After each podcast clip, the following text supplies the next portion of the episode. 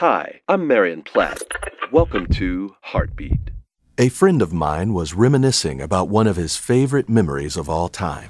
He'd recently become a surfer and was on vacation with his family. He paddled out past the white water and waited. A huge part of surfing is the wait.